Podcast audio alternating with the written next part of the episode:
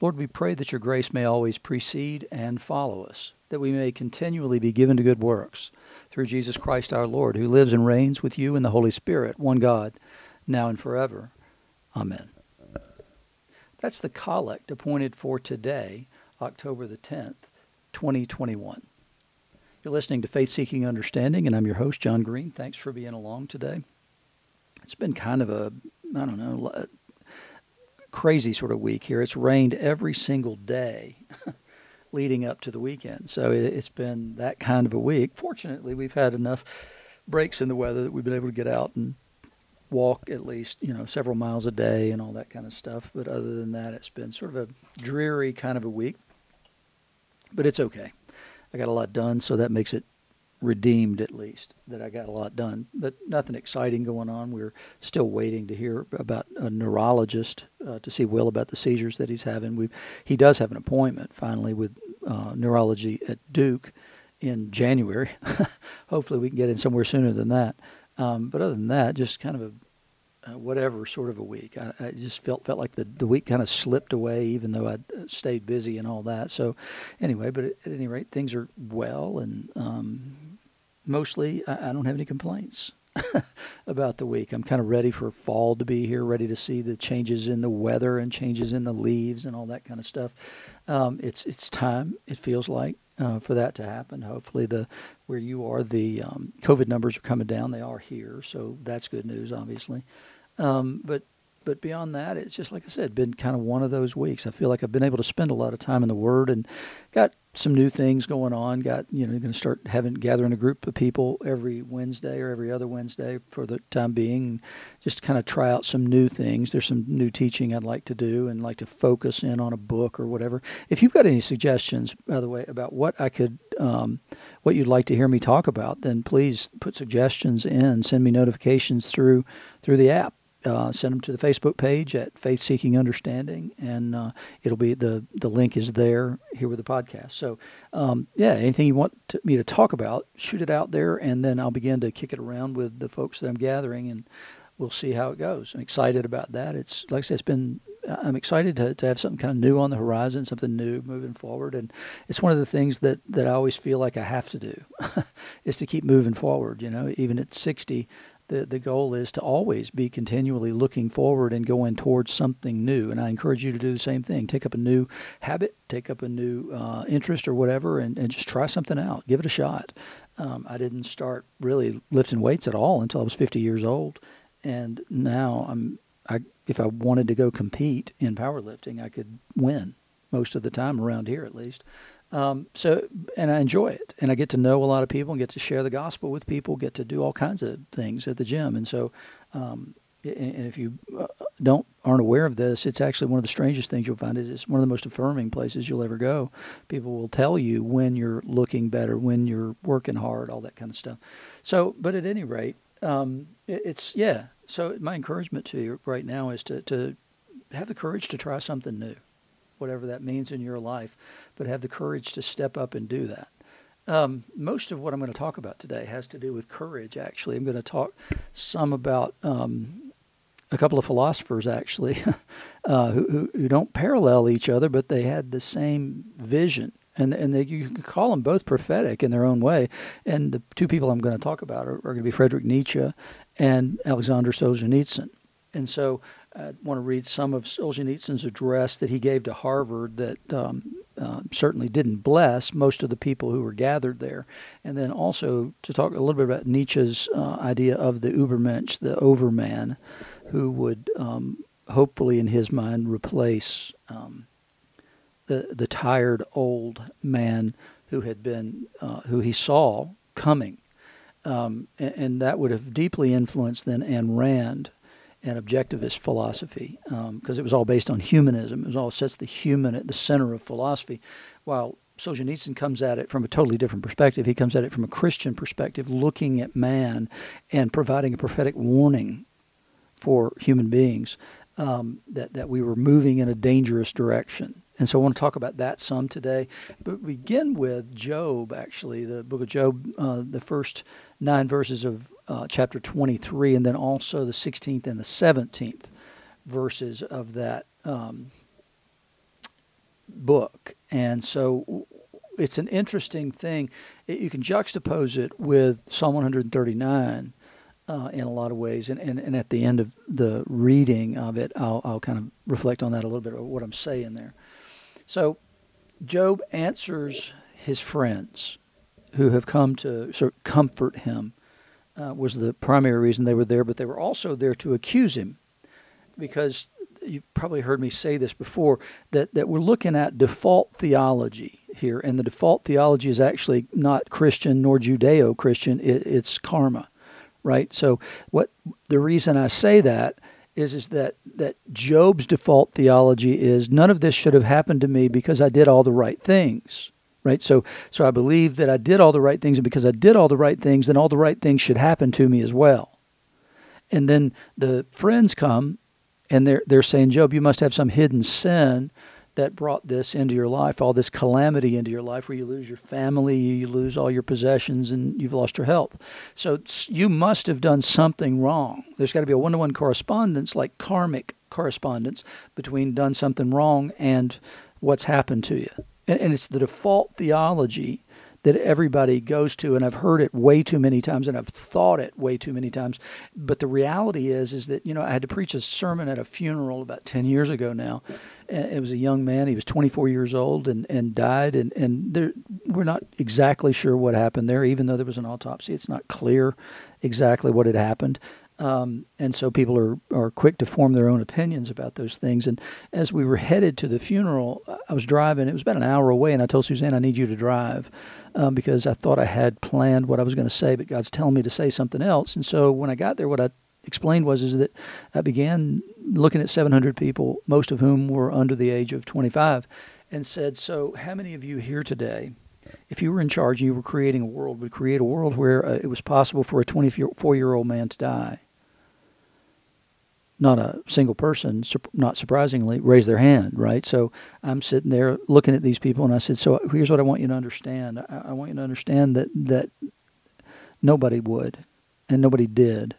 That was not the world God created. God created a perfect world where these kinds of things wouldn't happen, and He promises that in the future, in the recapitulation, in the new creation, then we will see that world, that world that we all know to be the right world."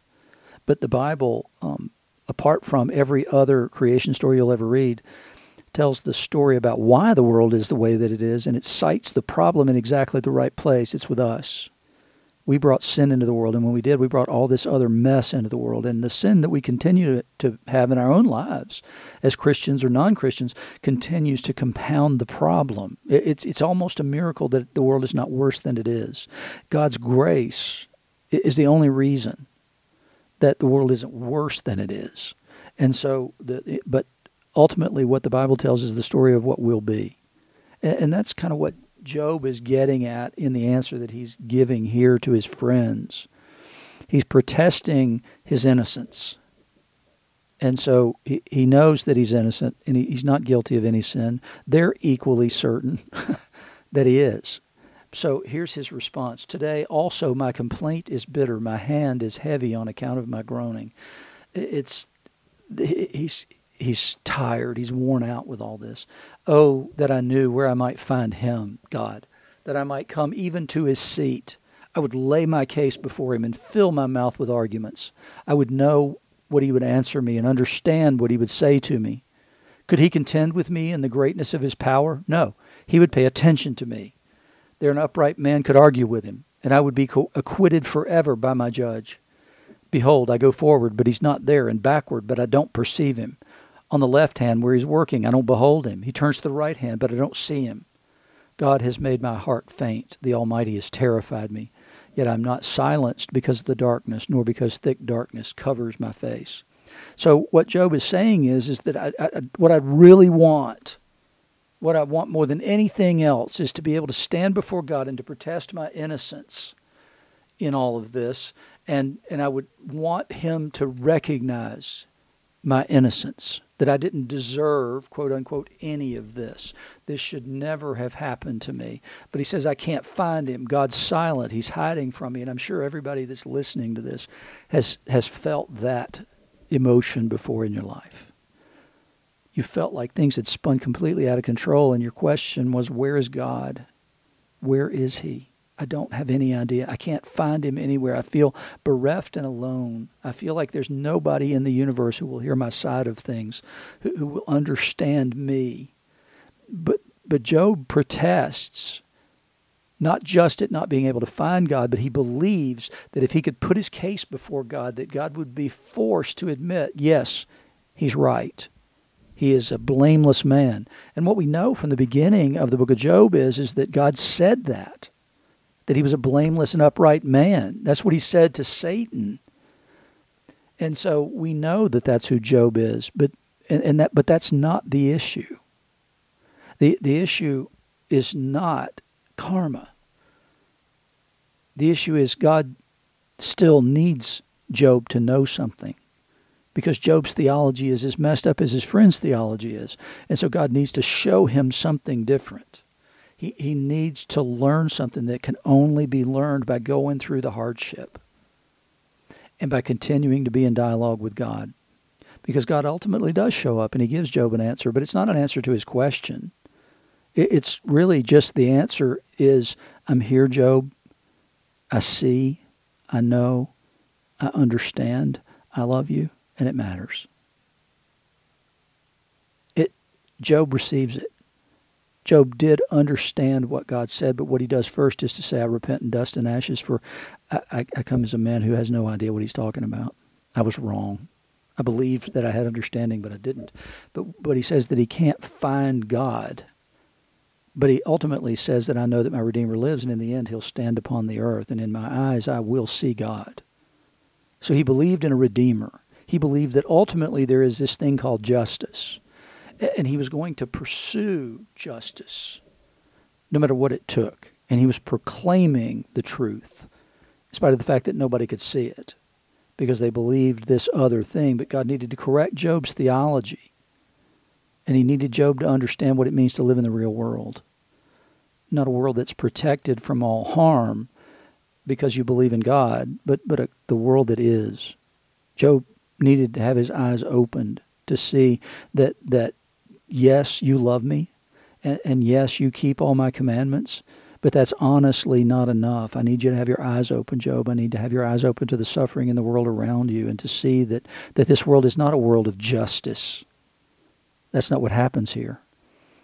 In in that recapitulation, the the recreation of all things, that's when the world you believe in will be.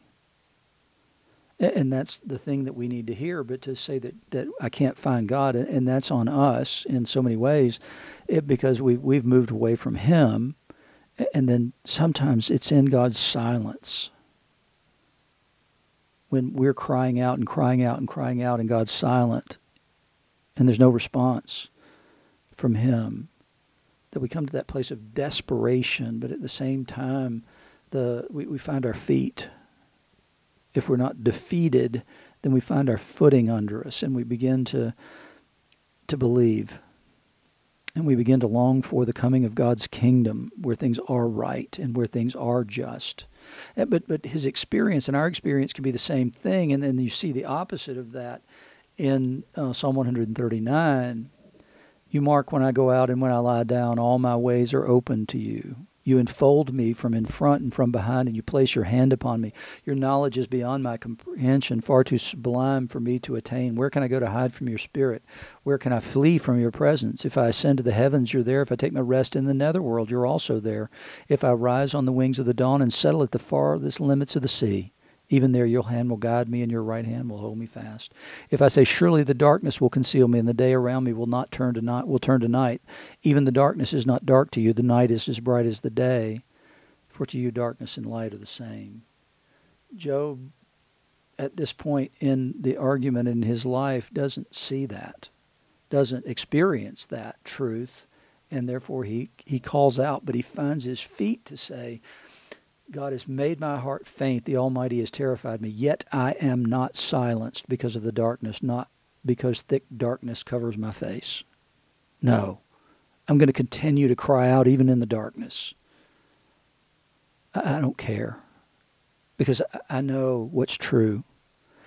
And so he continues to cry out. And, and, and we're not accusing god. Job's not accusing god. He, he's at some level kind of accusing him of being unjust. And he, he's really crying out against the world is not as i believed it to be. And god's response is you're right job. You're right. Nor is it the world that i wanted it to be.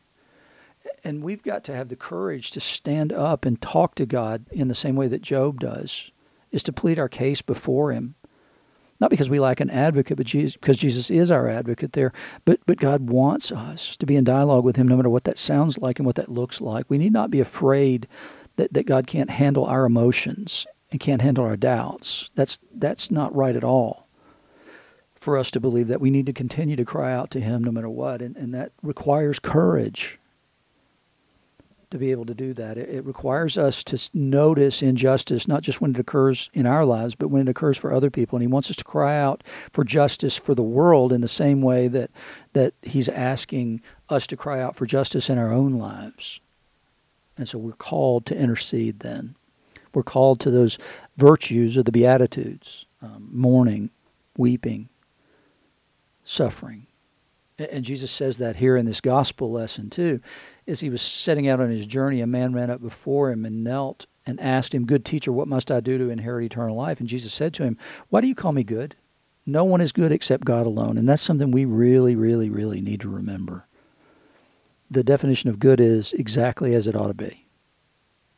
And God's the only one who qualifies for that definition. And so when, when we think of, oh, that's a good man, God will surely let him in even if he doesn't believe, well, he's not a good man because he doesn't believe in God. Let's start there. And he's not exactly as he ought to be. I remember a few years ago, Pope Francis, who is certainly not my ideal, um, was speaking to an atheist journalist, and, and he asked him, "So, what's your message to somebody like me who, who's not a believer? How do you get to things like God and sin and redemption?"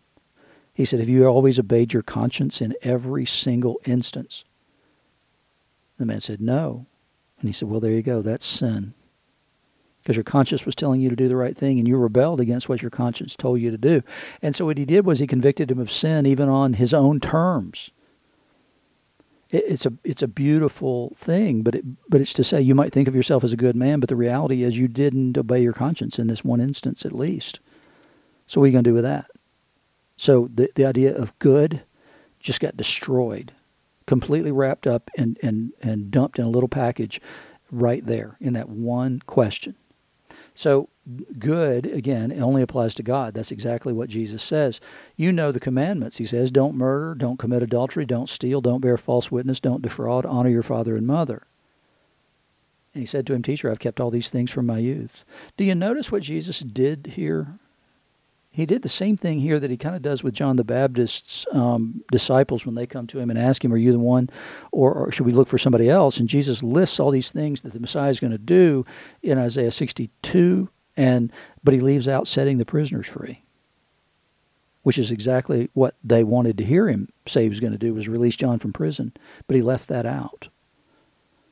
And so here, what he does is he leaves out sort of the most important thing, right? Because what he does is he talks about all these duties that the Ten Commandments set up that have to do with interpersonal relationships. And he's kind of working backwards through the Ten Commandments, but then he stops with honor your father and mother. He doesn't actually go to love the Lord your God. He doesn't go to say what's most important to you. Um, needs to start with God and then flow outward to your fellow man, which is what Jesus says: love the Lord your God, heart, soul, all your heart, soul, strength, and mind, as, and your neighbor as yourself. And so it begins with God, but but Jesus doesn't list any of the commandments that have to do with the way that we're to love God. And the guy says, I've done all those things. I've never done that. I've never stolen. I've never murdered. I've never committed adultery. I've not borne false witness. I've not defrauded anybody, and I've honored my mother and father. I've done all those things. But Jesus doesn't even he doesn't even point him in that in the direction. But that so then he answers him and says, um, Jesus looked at him, loved him, and said to him, You lack one thing. Go, sell all that you have and give it to the poor, and you'll have treasure in heaven, and come follow me. Jesus invited him to become a, a disciple, but the terms were not acceptable. He was disheartened by the saying. He went away sorrowful, for he had great possessions. What he had done is he'd set all those things above God. He, he set comfort and safety above everything else. It, it was it was vulnerability to give all that up to go follow God. He, he had he wanted to know what he had to do to inherit eternal life. Well, what did he do to get what he had? Well, he inherited that. And so, how do I get eternal life? How do what do I have to do to inherit that? Well, you know what the law of inheritance would say, right? Somebody got to die. That will doesn't kick in, and you don't inherit anything until the person who possesses it dies. And, and that's the law of inheritance of eternal life as well.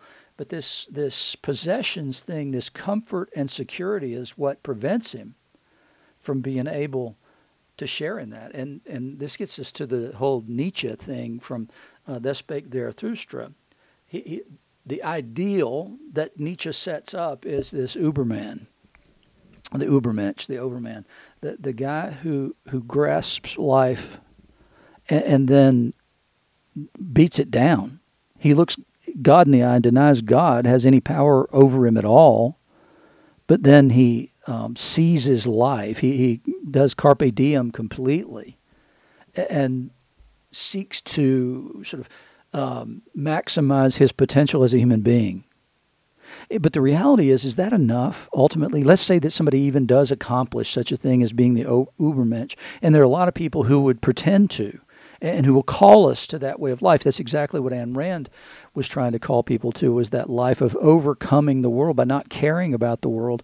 Ultimately, you do care about the world and you care about it by maximizing your own potential, which means that you can provide things for the world. And, and, but but it's a result of your own labor and you owe no man anything. And so what Nietzsche says is there's that person, and then Ayn Rand infleshes that in her books. But then what you've got first is is the prologue to Zarathustra, and what you see there is something called the last man, who's tired of life, takes no risks, and seeks only comfort and security. And, and Nietzsche saw that, that that's the last goal of society because suddenly there's no metaphysics, there's no um, existential thing to think about. So existential things become climate change, existential things become COVID or whatever. It's because we've lost any sense of the transcendent and the eternal. And so the goal of life and the meaning of life is now suddenly something I have to come up with on my own. And, and that has to be the maximization of the potential that's within me. And then the encouragement to others to do the same, both in my words, but also in my commitments. You should see that. and You should want to become the same thing. So after the Ubermensch comes, if Zarathustra um, tries to get the population to accept the Ubermensch as the goal of society, because the society doesn't have a goal outside of metaphysics, outside of God. So Zarathustra confronts them with a goal so disgusting, he assumes it'll revolt them. The lives of the last men are just simply pacifist and comfortable. There's no longer a distinction between ruler and ruled, strong over weak, or supreme over the mediocre social conflict and challenges get minimized, and then every individual lives equally and in superficial harmony. Does that sound actually like the goal that's expressed today in government? That's exactly what one set of people believe should be the future is, is that we're, we're trying to make sure that everybody kind of lives equally and in social harmony. Uh, but the only way to do that is to destroy those people who are not uh, in that same place. So it, there, there's a justice issue there in pursuing justice for the weak and the disadvantaged and all that kind of stuff. And I'm not disagreeing that there's an issue to be talked about there. But what I'm saying is, is that, that what are we, why are we seeking that? What is it we're seeking? And so the, the, the antithesis of that is not the Ubermensch, but it's the same problem that um, Solzhenitsyn saw and expressed in, in a that address that he made to Harvard. And I'm going to read a two paragraphs of that to you. He says, Every citizen has been granted the desired freedom and material goods in such quantity and of such quality as to guarantee, in theory, the achievement of happiness in the morally inferior sense of the word, which has come into being during those same decades. In the process, however, one psychological detail has been overlooked the constant desire to have still more things and a still better life, and the struggle to attain them imprint many Western faces with worry and even depression. Active, intense competition fills all human thoughts without opening a way to free spiritual development. We've forgotten the spiritual part of life. We've made ourselves the material part of life. This, oh, this young man who comes to Jesus is happy and content with what he has. It would be nice to have eternal life as well and to have that in your back pocket, but he was content with what he had.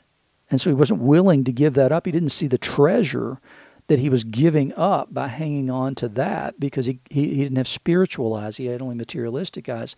And then uh, Solzhenitsyn goes on to say, I've spent all my life under a communist regime, and I'll tell you that a society without any objective legal scale is a terrible one indeed, but a society with no other scale than a legal one is not quite worthy of man either a society based on the letter of the law and never reaches any higher is taking very scarce advantage of the high level of human possibilities. And so you could sound like, okay, he's, he's, he's reaching towards the Ubermensch, to, to the maximization of human potential, and there's, there's nothing wrong with that. But why?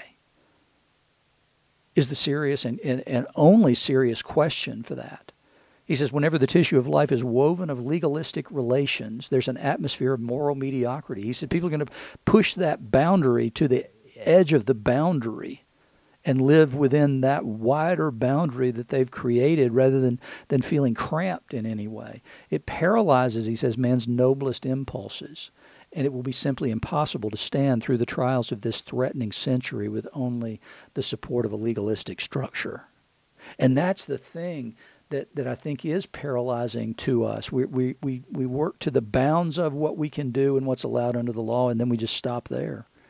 Jesus goes on with this thing, and he's talking to the disciples now and, and said how difficult it'll be for those who have wealth to enter the kingdom of God. And the disciples were amazed at his words because they believed that same theology that Job believed, right? That, that if you do all the right things, then you'll receive all the right stuff in this world.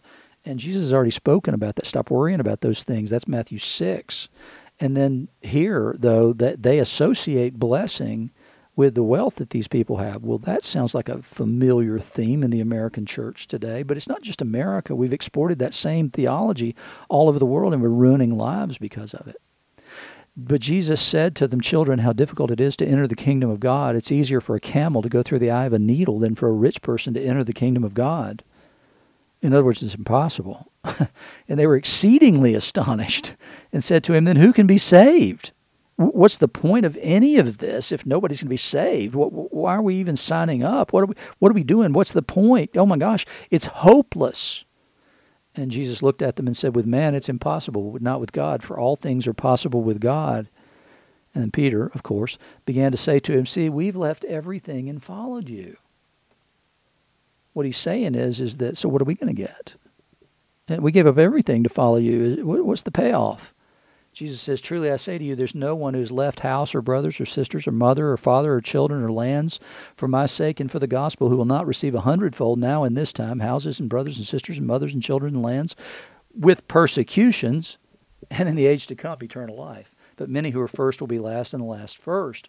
And, I, and I, it's the what what he's telling there, the story he's telling there, and the summary judgment on it is the same thing, the same idea that his mother expressed when she was uh, when she goes and meets her uh, cousin Elizabeth, and and then the the child in the womb, and it is a child in the womb. John leaps for joy, and and then Mary bursts into the Magnificat, um, and her beautiful uh, soliloquy that she gives there.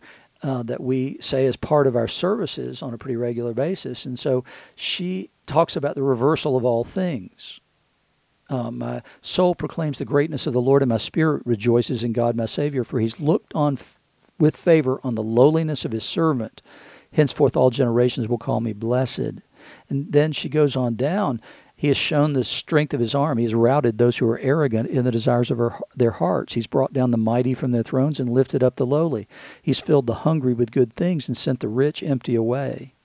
It, it's a powerful statement of reversal of fortune, but Jesus' point is not literally not to say you're going to get wildly wealthy in this. I, have experienced this same thing, you know, having been around and been in different places. I'm welcome in a lot of different places in this world because of Jesus. It Doesn't mean I possess those homes.